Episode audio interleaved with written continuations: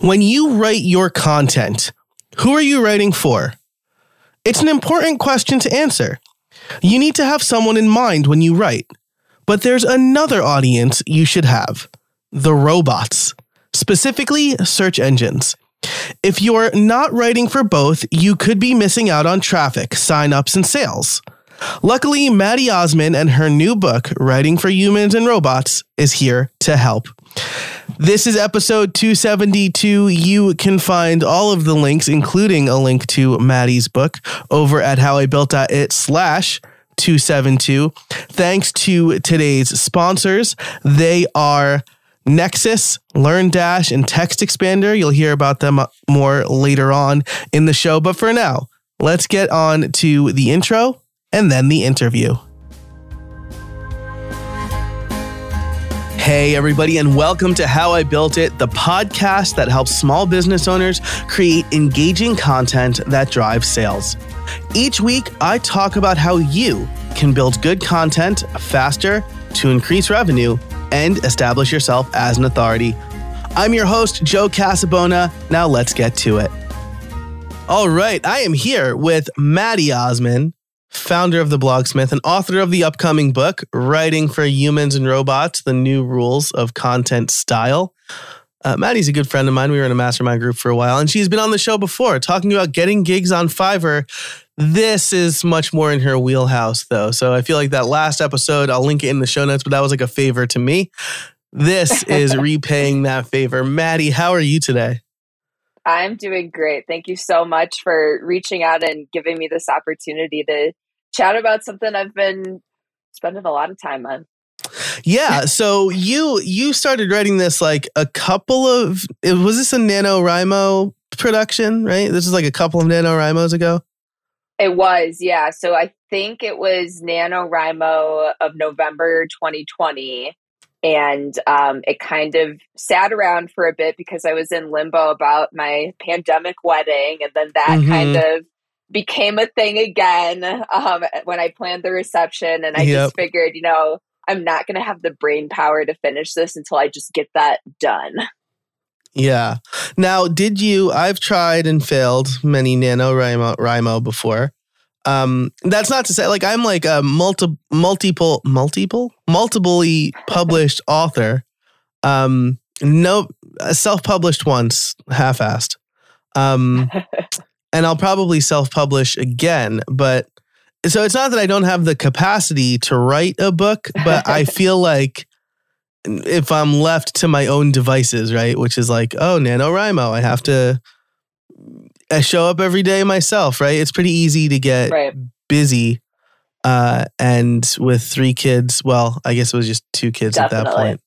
Um, uh, I did start writing a book uh, in l- the last NaNoWriMo. So what what was it like? Uh, right, like what what kind of discipline did you need for writing for NaNoWriMo? And do does their support system help? Because like maybe that was my problem. I just didn't take advantage of sure. their own support.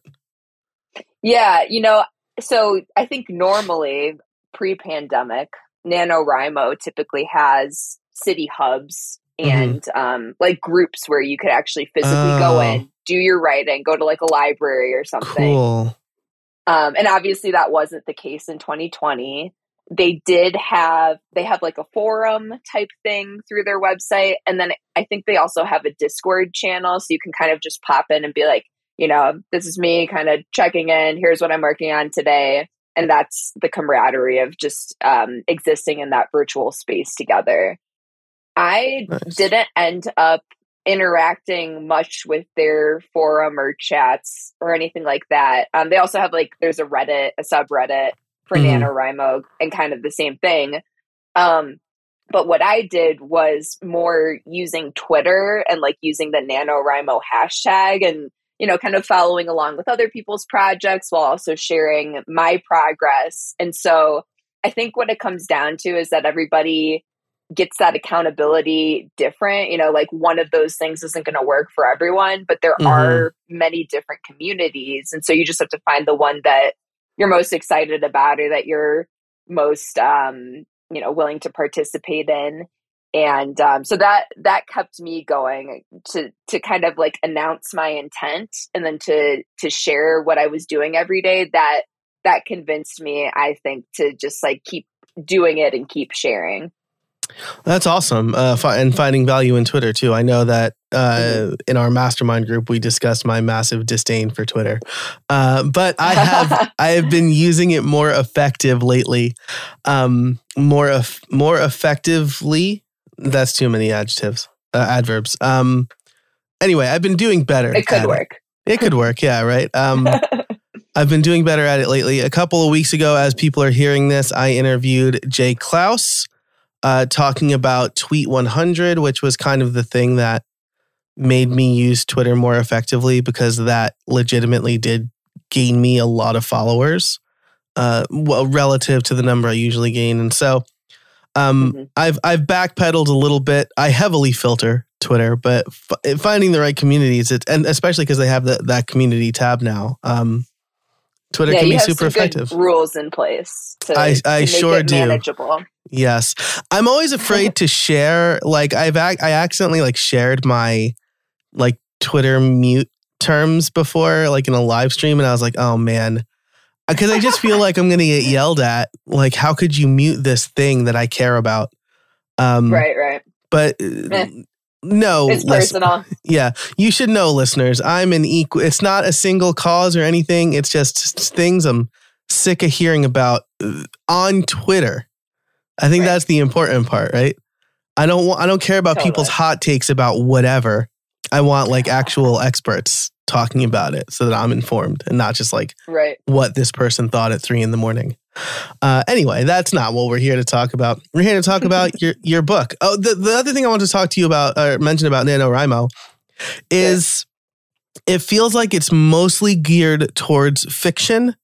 Is yes. that Okay, because in your book is nonfiction, my book was nonfiction, um, or all of my books are nonfiction, I guess.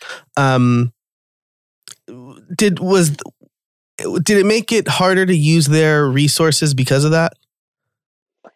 Um, I mean, it's it's definitely different, right? Like it's going a little bit against the grain of like what their sort of like online logging tool is meant for, kind of what the community stands yeah, for. Right, because like they have like the who's your main character or whatever, and I'm like, uh, the reader, like I guess, I don't know. Right? Yeah. A business owner. Yeah, right. Cool. So maybe maybe that's an interesting exercise to try though. Maybe I'll, maybe that'll be like one of my YouTube videos. It'll be like, I'm going to try to fit this nonfiction book into a fiction box or whatever. Um, right. Awesome. So so let's dive in to the book. Uh, we'll, we're going to dive specifically into one chapter in a minute. Um, and then you can really, listeners, get the get see the kind of value you're going to get. Uh, but I want to talk more generally about how you came up with with this idea first. Totally. So um, the initial, initial idea came from the fact that I knew I wanted to write a book. And then during the pandemic, you know, we all had some extra time, I think, that was usually spent outside of our houses. Mm-hmm. And so we had to find ways to keep ourselves entertained in our houses. And so I was like, okay, so I have this time. I know I want to do something.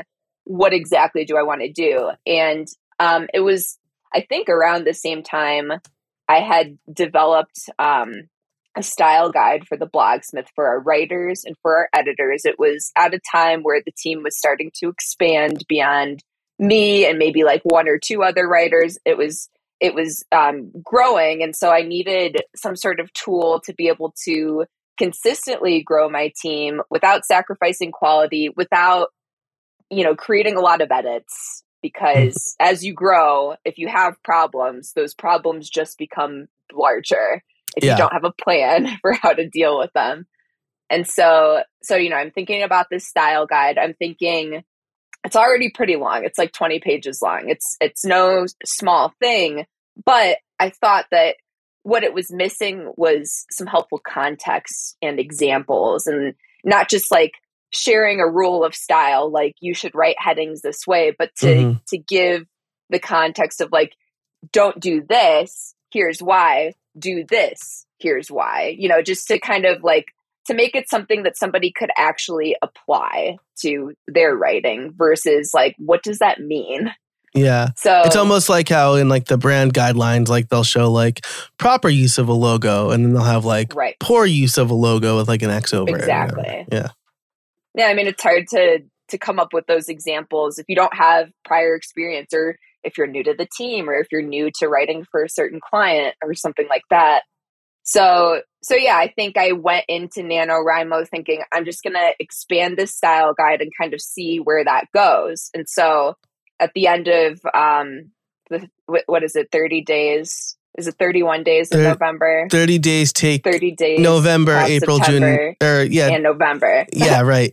We April, got, June, and November. We got there. It's got thirty this. days. Yeah. so, so, you, so every NaNoWriMo, there's thirty days to, yeah. to write fifty thousand words. We've established. Perfect. um, and so, yeah. So at the end, at the end of those thirty days, I had however many chapters. You know, some of them I spent multiple days on. Some of them it was one day, or maybe there were days where I did two chapters at a time because they were short. And it, you know, it just like it. It didn't have a coherent structure yet. It was kind of still like just a bunch of related things, but it wasn't until I did a round of professional edits. I also had my mom proofread to add sort of like the industry outsider perspective mm-hmm. and like, does, do these words make sense? You know? Yeah. And y- your, your mom teaches English or, or she did, she did. Okay. She did. Yeah. So she was she was an English teacher for many years, um, and so and then you know she like ruthlessly corrects my grammar, mm-hmm. yeah, as I speak. So, so she was a great person to nitpick the details. Um, but yeah, it wasn't until I completed honestly a few rounds of edits that I was like, okay, so like these things go together, these things go together, and that's then where the sort of like writing for humans and robots came together for me, because it was like this stuff, like that's just for the human. This stuff, it's kind of about both of them, you know? This episode is brought to you by Text Expander. What can you do with more hours? Repetitive typing, little mistakes, searching for answers. They're all taking precious time away from you. With Text Expander, you can take it back and focus on what matters most. In twenty twenty-one, Text Expander saved me thirty-four typing hours. That doesn't even include the collective hours I would have spent looking for responses, links, resources, code, and anything else I type regularly. Talk about creating more efficiently. You will never need to copy-paste repetitive responses again. With Text Expander, your knowledge will always be at your fingertips with a quick search or abbreviation. Text Expander is available on all platforms, and show listeners get twenty percent off. Take back your time today at textexpander.com slash podcast. So it sounds like the story kind of came after you had this skeleton of of a style guide. Right. Did you did you outline it all? Like, I know I maybe I overcomplicate my process, but like I will like mind map. Um, mm-hmm. Especially like with my H T M L book, because like H T M L and C S S is you like such a, right. It's like right? such a vast thing that I'm like, okay, mm-hmm. I'm writing a book for people who've never written H T M L and C S S before. What do you I cover? cover? What don't I? Things. Yeah, right. Yeah. Um, did you do? Did you do something similar? What? What? I guess what was your brainstorming process like? I don't want to put it in like a mind sure. map box. Yeah. um, mind maps are great, and yeah. I would say it's. You know, however you outline, it's it's going to be similar to that. Just kind of throwing ideas onto the screen, trying to make connections. You know, figuring out what the end goal is, obviously. Um, so I think what I did was I really just took that style guide that I had and kind of broke it down into like, okay, so these concepts kind of go together. Like that's a chapter. Mm-hmm. Um, you know. Maybe I'll talk about this. Maybe this is too much information, or maybe that's not relevant to a book, or maybe that's just Blogsmith specific. So let's axe that, you know? Mm-hmm. So the, the outlining stage was just kind of translating the style guide into like sections, and then uh, essentially taking those and then expanding them during the draft. So I, I made it, it was pretty easy because I already had that at least foundation. And I would say that if I were to do NaNoWriMo again, I would absolutely need an outline, because I think it's hard to show up every day if you don't mm-hmm. know what you're going to work on, or if you don't even have like options, because there were some chapters where I'm just like, oh, this is like just going to be hard to explain. You know, it's like one of those, I'm sure you you get it all the time with like the H T M L and yeah. C S S. Yeah. And all, it, it's just like there's some things you're like, I I get it. It's like hard to explain though, you know? Right, right. And, I mean, especially depending on who you're writing for. Like, right. like, is it for a beginner? How much context do I need to provide? Right. Is exactly. it just someone like advanced? Through that. Yeah. yeah. Yeah, it's hard. And I so, mean, teaching is hard. it, it really is. And so, yeah. yeah, some days it's like my brain doesn't have the capacity to write about X technical subject, but maybe I could work on the chapter about images, which is kind of fun, you know? yeah. Yeah, that's so funny, because I, um, I have to write my books linearly, like, or my courses, mm. um, right? Like, Makes I. sense. I don't write courses or books out of order uh, because I feel like, and I know people who do, right? Like your approach is probably a good one, especially if you have writer's block. Like, um, and and maybe I've done it before, because like I, I've had chapters where, like, it was like kind of like discrete topics that like were kind of set apart from everything else. But sure, if if I reference something, um. I want to make sure it's already written, right? I don't want to like say in chapter that's seven. That's part of it. Yeah, right. Yeah, right. Um, and I guess that's where like the proofreaders come in and stuff like that. But depending right. on, but on yeah, the process, that, they're like proofing chapters separately, right? They're not reading the whole book through once, most likely. So. Yeah, typically, especially if it's not in that final order. But I will yeah. say that when I had my team go through and do edits, which... actually like really that was probably the edit that most shaped the book, was when the people mm-hmm. who like use Blogsmith style every day actually went in and, you know, clarified things or added context or challenged things. Um, that's that's definitely where it became the best. But I'm trying to think of what what I was trying to say. Um, referencing oh, con- yeah. continuity. Yeah. Yes. Yeah. Um so so like so like we did an edit at the very end throughout, but then again at the end, just to be like, did, like, is this the first mention of a concept? Have we defined it? You know, like, mm-hmm. does it, does it make sense in this order? Because we changed the order after the initial um, edits. And so, yeah. yeah, it was totally possible that some things like did not make sense in the new order. So, I mean, that's, I think that's an important edit to go through no matter what, but especially if you're going to be rearranging things after the fact, because it's it's very likely that you missed something. Yeah, and I should make clear that I actually don't know like how my book was proofread. Um, we'll talk we'll we'll talk about this in in Build Something more. Uh, but um, this is a self-published book Mad, that Maddie has written. Uh, I have self-published once, but my self-published was like basically like a bunch of articles put together. Um, And so we'll talk the differences in process there. If you want to get an ad-free extended version of this conversation, head over to how, the show notes, howibuilt.it slash 272. You'll see a sign up there. You'll also see a link to Maddie's book, which you can pre-order now. Um, and you'll you'll hear kind of Maddie's approach to uh, to self-publishing and going through all of the edits herself versus my experience, which was through a book publisher who had a team put in place. Uh, so again, that's how I built it slash 272. Um, but yeah, I, I don't really know. I know that my book had like four or five editors. I had one point of contact who would uh, read the chapter and uh, as I handed it to him, and then he'd send it to a technical editor uh, to make sure everything was like code correct. And this guy must have had like the H T M L spec like memorized, because he'd be like, well, that's not right. And I'm like, I don't know. I'm self-taught. Uh, so I'm grateful for it's right for him. me. yeah. Right. Yeah.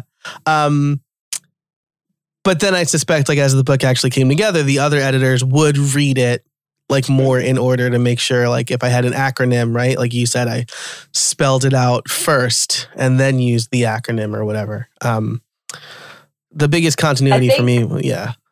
So I, I was just going to say, I think that like technical aspect is really important for a nonfiction book. Um, like in my book, obviously I'm talking about some things about S E O. And so it's like, I don't want to make a claim that like, I don't believe, or that is like something that's easy for somebody to disprove, you know, mm-hmm. and it's hard because there are so many, what's the opposite of absolute?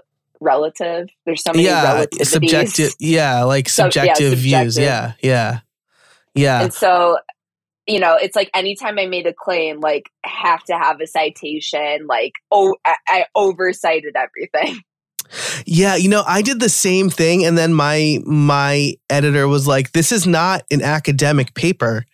You're the expert. But the thing that informed that was my very first book that I published was called like Building WordPress from Scratch. And yeah. I mentioned a technique that was like persona non grata by the time the book mm. came out. Oh, and people no. were like, how could you tell people to, it was, it was like using query posts or something like that. It was like something mm. that you're, that early on we decided you're not supposed to do. And it was like in the book. And I was like, man, never again. Like I will always oh, make sure now that I'm doing the right thing. So like, yeah, it's like scary, right? When you're putting something to page, you can't just update the page of a book that's been printed. Like you can have the, it's, like the errata section, but. Right. It's yeah. it's not like a blog, which is what I'm more used to. So yeah. it's definitely an adjustment. Yeah. Uh, awesome. Um, so, so the book came together. We'll talk about the self-publishing process and, and build something more. Um, let, let's, why don't we go through and outline so people can kind of get an idea of everything that's around uh, the, the main chapter we'll talk about. So, so uh, break it. This is broken down into two sections, right? Um, writing for humans. Three. Technically but yes, three. Like two, yeah. two main ones. Yeah. Yeah.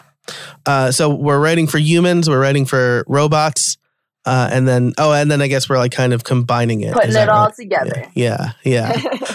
um, and so I have, I mean, I have the the book up here. I got an advanced copy, which makes me feel really good as as a, a podcaster and, and hashtag influencer. Um, hashtag. Hashtag. Uh, but I mean, there's like twenty-two chapters in this, you know, the, it's a, it's a, it's a weighty book. Um, yeah, I, I have the the proof. Not the like for reals, for reals, but it's yeah. like it's got some meat. Look at that. Yeah, yeah. That's nice. Yeah. Not that's like, shabby. I always, this is another thing. My publisher is always like, you need to write more words. And I'm like, but I don't think I need more words. Like, I'm writing the minimum number of words to communicate the concept. And they're like, but we need this to be a certain amount of pages to sell it at the price we want to sell it at. And I'm like, fine. Um, Just a really funny insight um, in, into that. But okay, so part one, writing for humans. Give us like a ten thousand foot overview of this section. What is writing for humans? Yeah. Yeah, I think writing for humans is just appealing to the person that could actually like make a purchase, you know, the person who could, who stands to either benefit from your content or for you to benefit from them reading your content. So it's all about things like being thoughtful with word choice so that you're not unintentionally alienating them. It's about things like how to use numbers in a consistent way, because without having rules around how you use them, it's really easy to get like ten different things. And then, you know, if you're, for example, writing for a specific client, and, you know, you have multiple writers writing for that client and the stuff doesn't look the same, then it just right. doesn't make you look good. Yeah. Um, it's about things like um, formatting, you know, using lists, um, how you, I don't know if this is in the humans or the robots chapter, but how to um, use links, you know, like the anchor mm-hmm. text, um, yeah. even like things like, you know, being careful about Um, extra stuff at the end of the link, like U T M tags or whatever. You know, they may not be necessary because, uh, you know, you probably have a different campaign than the person who originally shared that link. Right. Um, and then, yeah, the last big thing in that section, I think, is um, visuals, because there there's some crossover with like how a robot would process that visual, but ultimately, you know, it's it's for that human reader and to engage them and keep them interested in reading what you put together. Yeah, that's really cool. And so I, I, I like that you explicitly mentioned numbers, because this is always something I struggle with. Like, I think uh, the rule of thumb that I learned was like, I think up to s- six or seven, you're supposed to write the number out, like in, in letters. It's um, something like under ten, I think. Okay, is it under ten? I wasn't sure. But like, yeah, up to a certain number. I think that's A P styles. Yeah. Okay, okay. Specifically. So it could be different with Chicago, for example. Oh, gotcha. Yeah, that that's always interesting to me. And I'm like, I wonder why. But then like, I guess in certain contexts, right? If you're talking about like math, right? You're not going to write like T E N plus seven, like one seven or right. whatever. Like, so that's, I, I just think it's really interesting that you, Grammarly always corrects me with that. Uh, I like, I paid for yeah, Grammarly I mean, for a quarter. That chapter was probably one of the more boring ones to write, but also like one of the more necessary for my team, because, um, you know, it's, it's also like talking about things like using symbols. Like some people, some brands that I've worked with want to use the percent sign, some of them want to spell it out, and it's like mm. you know, in order to be consistent with that, so that they're not constantly telling me like, hey Maddie, like why did you do it this way when we already told you we want it this way? Like that's that's why it's important to have a style guide and to and to define those rules. It it just helps you look like more of a professional, and it saves your clients time on making those silly edits. This episode is brought to you by Store Builder from Nexus. When it comes to setting up an e-commerce site, you have a choice between easy but limited or a limitless platform that you need to manage yourself. Until now. Store Builder is e-commerce made easy for everybody. It saves you time and delivers a storefront that lets you get to selling. As someone who set up multiple e-commerce sites, I can tell you that Store Builder has been a much easier experience than anything else. Answer a few questions, add your content, and sell. Store Builder was created and is supported by e-commerce experts at Nexus. Get the speed, security, and support you need when you need it. Are you ready to launch your perfect online store? Head over to howibuilt.it slash storebuilder for a special offer. That's howibuilt.it slash storebuilder. So let's go on a quick side quest here. Uh, do you have a different style guide for each client, or do you have like your base style guide and then you make adjustments based on the client's preferences? It's that That's one. More of what it is. Okay. Um, some clients are very specific. And so, yeah, like if they have a detailed style guide, we're probably just going to go with that. And then the writers know Blogsmith style for whatever isn't explicitly defined. Mm-hmm. Um, but yeah, for the most part, it's it's just making adjustments and kind of saying like, here's where that rule differs from ours. Nice. And and so what's interesting about this in that book, right, is like you, you mentioned like that was a boring chapter to write.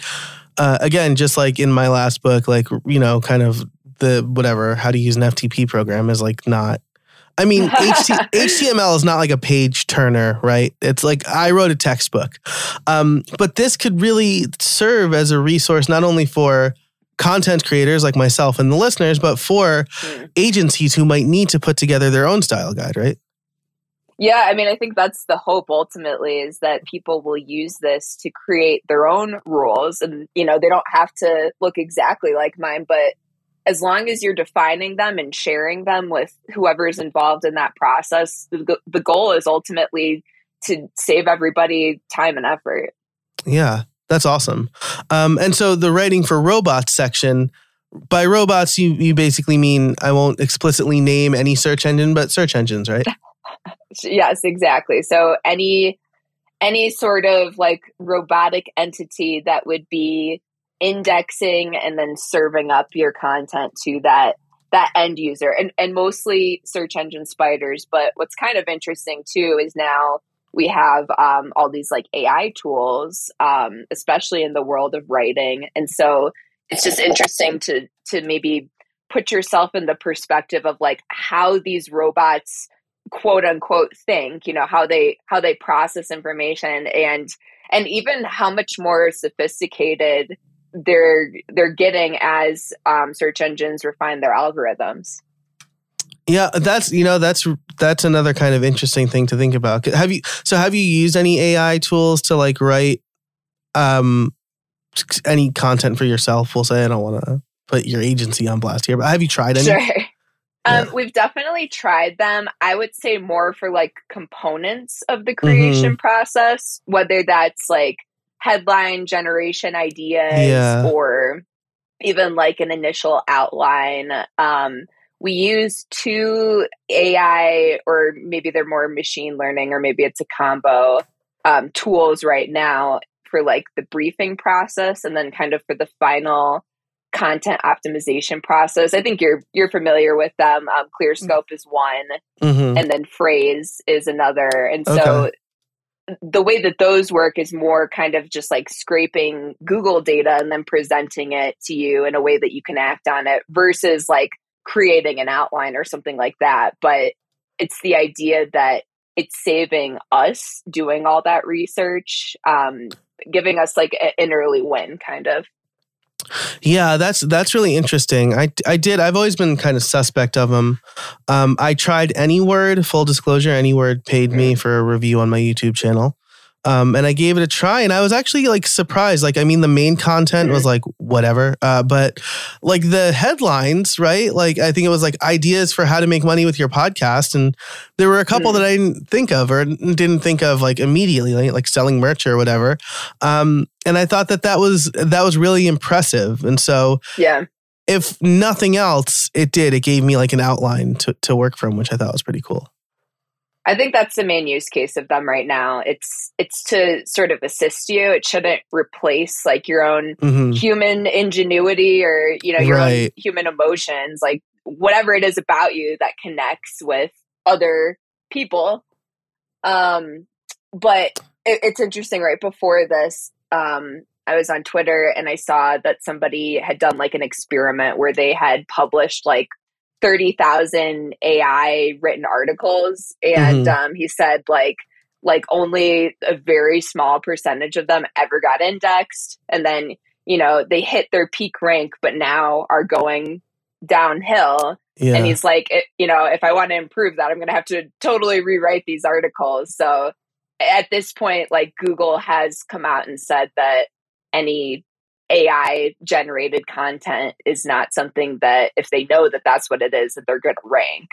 So, right. And, and like some of think about, yeah. And like some of these tools like are basically lifting paragraphs. Well, from what I understand, from what people have told me, right. These tools can sometimes lift straight paragraphs from other blog posts. Right. right? Yeah. Yeah. Um, plus like A I can't tell a story from your personal life. I just wrote a blog post today about like how, Uh, I, the eye doctor, my optometrist, got an extra forty bucks out of me, and I happily paid it uh, because I I didn't want to get dilated, because that's like an that's like four to six hours out of my workday that I can't that I lose, right? Um, right. And they're like, well, well, for thirty-nine dollars we can just do like a a, a photo of the back of your eye, and that doesn't affect your vision at all. And I'm like, yeah, cool, perfect, do done. Um, and then I related that back to like, if you understand your customers and their problems, like you can also come up with these these little add-on offers. Um, A I's A I's not going to the doctor, you know? So And and I think yeah. what's really interesting too is like it would be hard for I think either of us, even though like we are content creators, to like look at two sentences side by side and be able to identify which one was which. But if it came down to like in the wild, you know, looking at those two things and one of those influencing a purchase decision, I think it, the one that does that would be the human written one, because it would be written from a point of empathy or sympathy or whatever, you know, just to whatever extent, versus the robot one can't do that yet. Maybe it yeah. can't do it ever. Right, right. Um, and, you know, it, that's something that um, Sean Hesketh of, one, of W P one oh one and one oh one videos has talked about, like, when we were making videos together, he would talk about this attention to detail uh, and like syncing up, like syncing up the background music so that like when you do something, like the crescendo of of the background music matches that, uh, or when you say click, like then the click happens, because people might not be able to uh, verbalize why something seems off, but they will, right. they'll know. It'll be like kind mm-hmm. of instinct, like this doesn't right. feel right. Um, so those little attentions to details, right? Like A I can't do that yet. Hopefully mm-hmm. never, right? Uh, I'm a technologist, but I don't want that. Um, awesome. So writing for humans, appealing to the person, uh, the, the empathy, being thoughtful in your word choice and things like that. Writing for robots, mm-hmm. appealing to search engines and maybe some of these I, uh, these A I tools. Um, mm-hmm. Then you put it all together. How do you write content that works for both humans and robots? I, I assume is what that is. Yeah, you know, a lot of it is um, kind of like building out your own style guide, like taking some of these lessons and some of these thoughts and like how can you then apply it to your own brand? And so it gets into uh, like it's also kind of tangentially related to like social media style and like how does that differ from like long form content, you know, like mm-hmm. what things are the same, what things are different. Um, and then I share a couple examples of both social media and like written brand style guides that people can also consult to, um, again, just as like a reference to build their own. Nice. Uh, and so with that, let's, let's talk a little bit about, um, you know, I, I looked through the book. I, uh, I didn't read it cover to cover yet, but it is on my Kindle ready to go. Um, but chapter eleven is is the one that really stood out for me. That's in part two, writing for robots. Uh, mm-hmm. Though I suspect there's good advice for, I mean, I, I know there is, for humans and robots here. Uh, how to Absolutely. Write compelling S E O titles and page titles. And what what my favorite part of this chapter was kind of headline formulas, right? If, if um. A keen observer of the How I Built It might have noticed uh, that any of my episodes from like twenty eighteen and before uh, were formatted like episode one thirty-two, you know, guest name and company name. Um, sure. But I recently had, like I created a spreadsheet of all of those. I came up with new titles and my nice. V A went in and updated all of those titles. Um, That's awesome. And so, yeah. And, and because episode whatever, name and whatever is like not a compelling headline. Whereas like how to deal with negative reviews on your product with Jason Coleman, like that is a, uh, a compelling headline. So um, totally. What's your advice for writing Uh, a a a good headline, I guess, for from the robot perspective and from the human perspective? Totally. Um, okay, let's start with the human one. So there there's like a, a stat, a fact, an example, whatever you want to call it, that, that has stuck with me pretty much since I read about it. And um, it's an example from Buffer.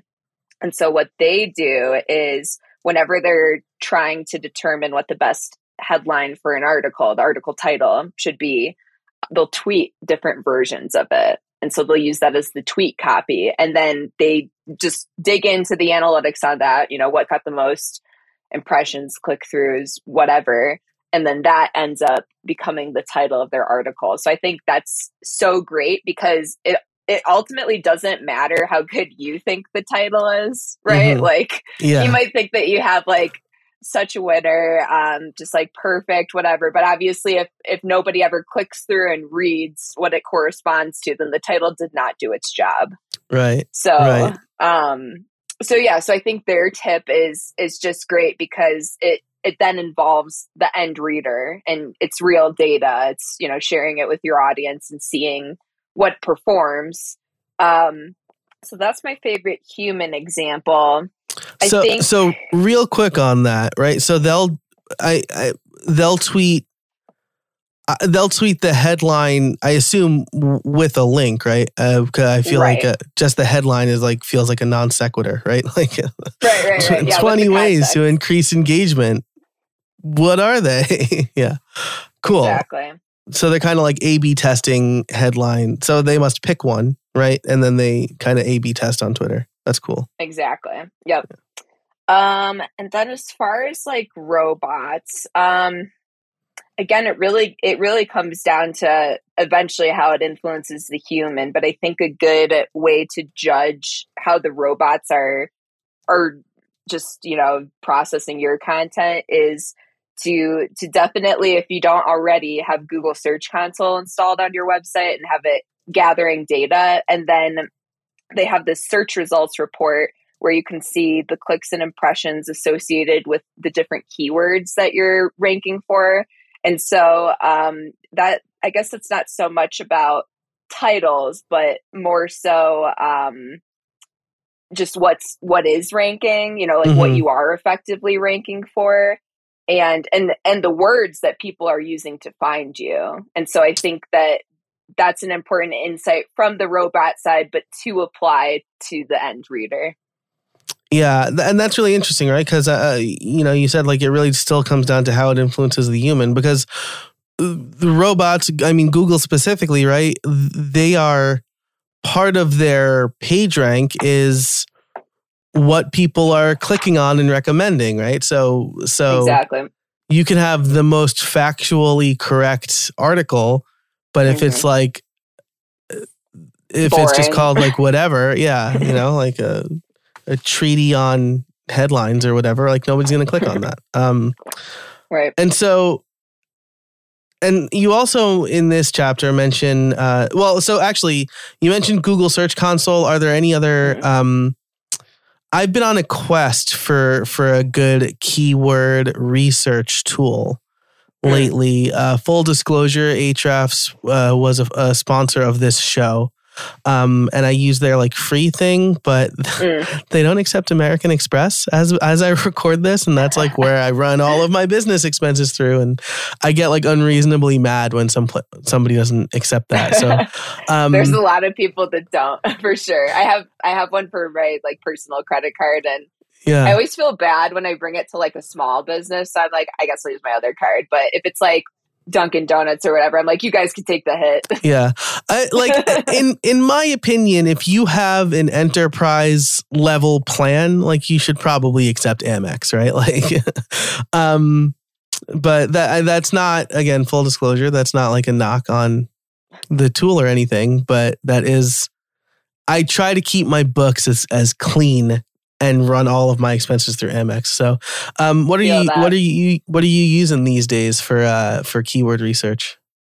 I will say most, mostly Ahrefs, but, um, there are some really awesome free tools that work within the SERP, the search engine results page of whatever keywords you want more information about.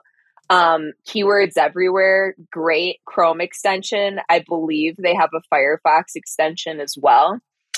And um, it just kind of adds data like on the sidebar of mm. whatever SERP you're searching for. And then on a similar note, uh, Keyword Surfer, which is Surfer S E Os, I think they just call themselves Surfer now. Mm-hmm. Same sort of idea. And then I think they have some like additional insights that you wouldn't get just from Keywords Everywhere. They've kind of opened their tool up a bit, kind of like Ahrefs has, where they have, you know, some free versions or free um, features. Um, and I do talk about both of those in the book. I'm trying to remember which chapter that was. Um, it's got to be... I'm trying to remember. It's definitely in this we- humans and robots section, I would say. Nice, nice. Um, uh, you know, this reminds me uh, of the index process. Uh, like the like a yearbook doesn't have an index probably, right? Because because you're self-published. I right. asked my editor, like, I'm like, oh, so like, how do you like automate creating the index? And they're like, we don't. We don't. Someone like reads the book and then decides what the important words to include in the index are. I'm like, what? Uh, yes, that sounds like the worst job in the world to me. Yeah, um, I, I thought yeah. about it, but I was like, I don't know. There there could definitely be a benefit to that, but I feel like like maybe the book's not long enough or yeah. you know, it kind of already has, it's kind of organized in a way where you should find it where you expect it. Right. And like, I mean, especially today, like if you get the digital copy, like you don't need the index, right? You just search for right. the word. Um, this is true. So I just thought that was really interesting. Um Cool. So thanks for those those recommendations. I'll probably just like stop being a, a turd and uh, use a different card for Ahrefs because uh, it is a really it is a really good tool. Um, I, I, I will yeah. say, I don't know if they're still doing this, but they had um, an offer where if you donated to a cause that's helping the situation in Ukraine, um, they had like a certain list, but they they offered to match whatever you spent mm. on that. And so so the Blogsmith are eight, not April. What's before April? March. Yeah. I'm already getting Mar- lost in this year. One of these months. One of the months that happened yeah. this year already. Um, our, our Blogsmith donation recipient was United Help Ukraine. And then like two days later, they're like, oh, we're doing this thing. And I think it's it's because a lot of people who work at Ahrefs are based in Ukraine. Mm, yeah. Um, so they they may still be doing that. This episode is brought to you by LearnDash. Look, I've been making courses for a long time. I've taught at the college level, and I've created curriculums for several different organizations, including Udemy, Sessions College, and LinkedIn Learning. When I create my own courses, there's no better option than LearnDash. LearnDash combines cutting-edge e-learning tools with WordPress. They're trusted to power learning programs for major universities, small to mid-sized companies, startups, and creators worldwide. What makes LearnDash so great is it was created by and is run by people who deeply understand online learning and adds features that are truly helpful for independent course creators. I love the user experience. And now you can import Vimeo and YouTube playlists and have a course created automatically in seconds. I trust LearnDash to run my courses and membership, and you should too. Learn more at howibuilt.it slash LearnDash. And then I'll just throw one more tool in, in the ring here, uh, which is like it's it's YouTube specific, but it was it's been mm. hugely helpful for me. I'm planning this series on YouTube, uh, which hopefully is out by the time this episode comes out. But um, is TubeBuddy? Uh, it's a Chrome extension, and you uh, it kind of works right alongside YouTube, right? So you go to a video, it gives you all the stats and the keyword ranking, but there's also a keyword mm. research tool built into it. Um, And so that's that was really helpful. Like I would search like Stream Deck and like it wouldn't really, they're like, this is okay. But then I'm like Stream Deck pedal and they're like, yeah, make content about that. Um, awesome. So so we have the human and head and, and um, robot aspect of headlines. What's your approach to writing a headline? Do you, you know, I've heard like, write twenty-five headlines and then see which ones you like best. Is that like, is that good? Is that good advice? Do you do research first? Um, do you A B test? Mm-hmm. Yeah. I think for me, I like to, I like to think about headlines after the article's written. And I don't know if that's right or ideal or whatever, but it's hard for me to conceptualize what the title should be without having the content. Um, As far as like help coming up with options, because I do think that there is merit to coming up with, say, ten examples and then narrowing that list. Um, a couple of things that I mentioned in the book beyond those headline generation tools are um, some like headline analysis tools. So mm-hmm. you could you could kind of you could take those. Um, those formulas and, and do, you know, five or ten headlines or something like that, and then run them through these analysis tools, which take them from different perspectives. Like one of them's um, from sort of like the emotional analysis, which, mm-hmm. you know, ultimately that's kind of like that human reader you're trying to reach. You know, they're, they're definitely thinking with their emotions when they're reacting to what content they want to read based on the headline. Um, Also, CoSchedule has a really great analysis tool that probably has the most uh, highest level of detail in terms of like, you know, you're using emotional words or, you know, this is like the breakdown of common versus uncommon words, which you want to think about because you want to appeal to your target audience. And like, you know, are they very sophisticated in the way that they talk? Or, you know, is it closer to like the average eighth grade level of mm-hmm. reading?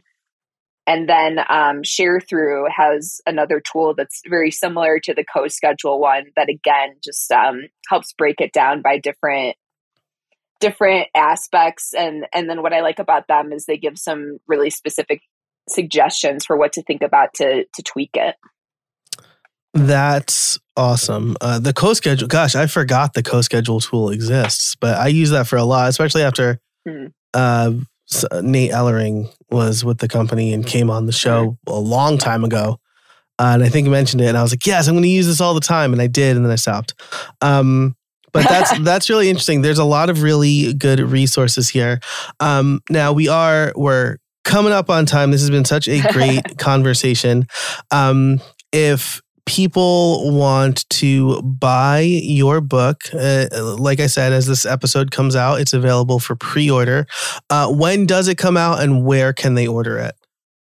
Sure. So it'll be on Amazon for at least the first ninety days, taking advantage of that Kindle Select, whatever thing they do. Nice. Um, it, it comes out July eighteenth. So right now it's available for pre-order as a Kindle. And then on July eighteenth, the print version will be available.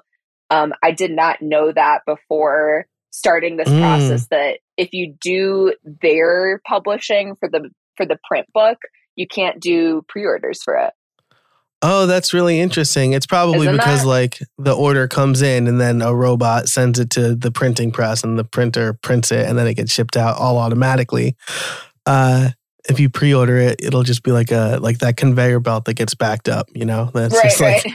a bunch of books with nowhere to go. That's really, that is really interesting. I didn't realize that either. Yeah, it's, um, it's so weird. Yeah. Cool. Well, uh, my advice would be, folks, to pre-order the Kindle version. And then if you really want the print version, buy it on uh, July eighteenth. Um, there you go. Awesome. Maddie, uh, I do, I mean, I, I like to ask, do you have any trade secrets for us? Uh, do you have any trade secrets for us? Should I focus it on publishing or writing for humans and robots? Mm, dealer's choice. What's your dealer's pick? Your choice. Favorite one? Yeah. um, I maybe we'll focus it on publishing just because it's so top of mind. But yeah. I think it's it's important to realize that if you do want to self-publish, it is an incredible amount of work. Um, it's. It's worth it because you get creative control and you can really make it what you want. You can, you can put in the level of effort that you have, you know? Um, the other important thing I think to note is the writing, the publishing, the formatting, the book cover, like all those details is like half of it. And then mm-hmm. the promotion is the other half of it. So don't think that you're done just because the book is done. It's, That's that's about fifty percent of the process. Yeah. And I'll just echo, like, that is also the same for uh, publishers. Like, they want they want to know how you're going to promote the book, too. Um, right. So that's not just a self-publishing thing. If you want to write a book, you got to be willing to promote it. Um, what a great trade secret. And it's a perfect trade secret because we're going to talk more about that in Build Something More, which is only available to members of the creator crew. You can sign up over at howibuilt.it slash 272. It's fifty bucks a year. That's less than five bucks a month. I'm Good certain deal. That's less than the coffee I'm drinking. Maddie, is it less than the beverage that you're currently drinking? It feels like, I feel like you got that from somewhere. Oh, that's just well, your yeah. own water cup. Yeah. Well, well, but it's it's matcha from Matcha Bar, which is not inexpensive, but it probably is just a teeny bit less expensive than going to Starbucks. So see that, just and um, yeah, my coffee from Starbucks was like six bucks the other day. So, um, fifty bucks a year over at howibuilt.it/272. Um, Maddie, thanks so much for joining us today. I really appreciate it. Thanks so much for having me. And thank you to everybody listening. I appreciate it. Uh, thanks to our sponsors for this episode, Stellar W P, actually LearnDash by Stellar W P, uh, Text Expander, and Nexus. Until next time, get out there and build something.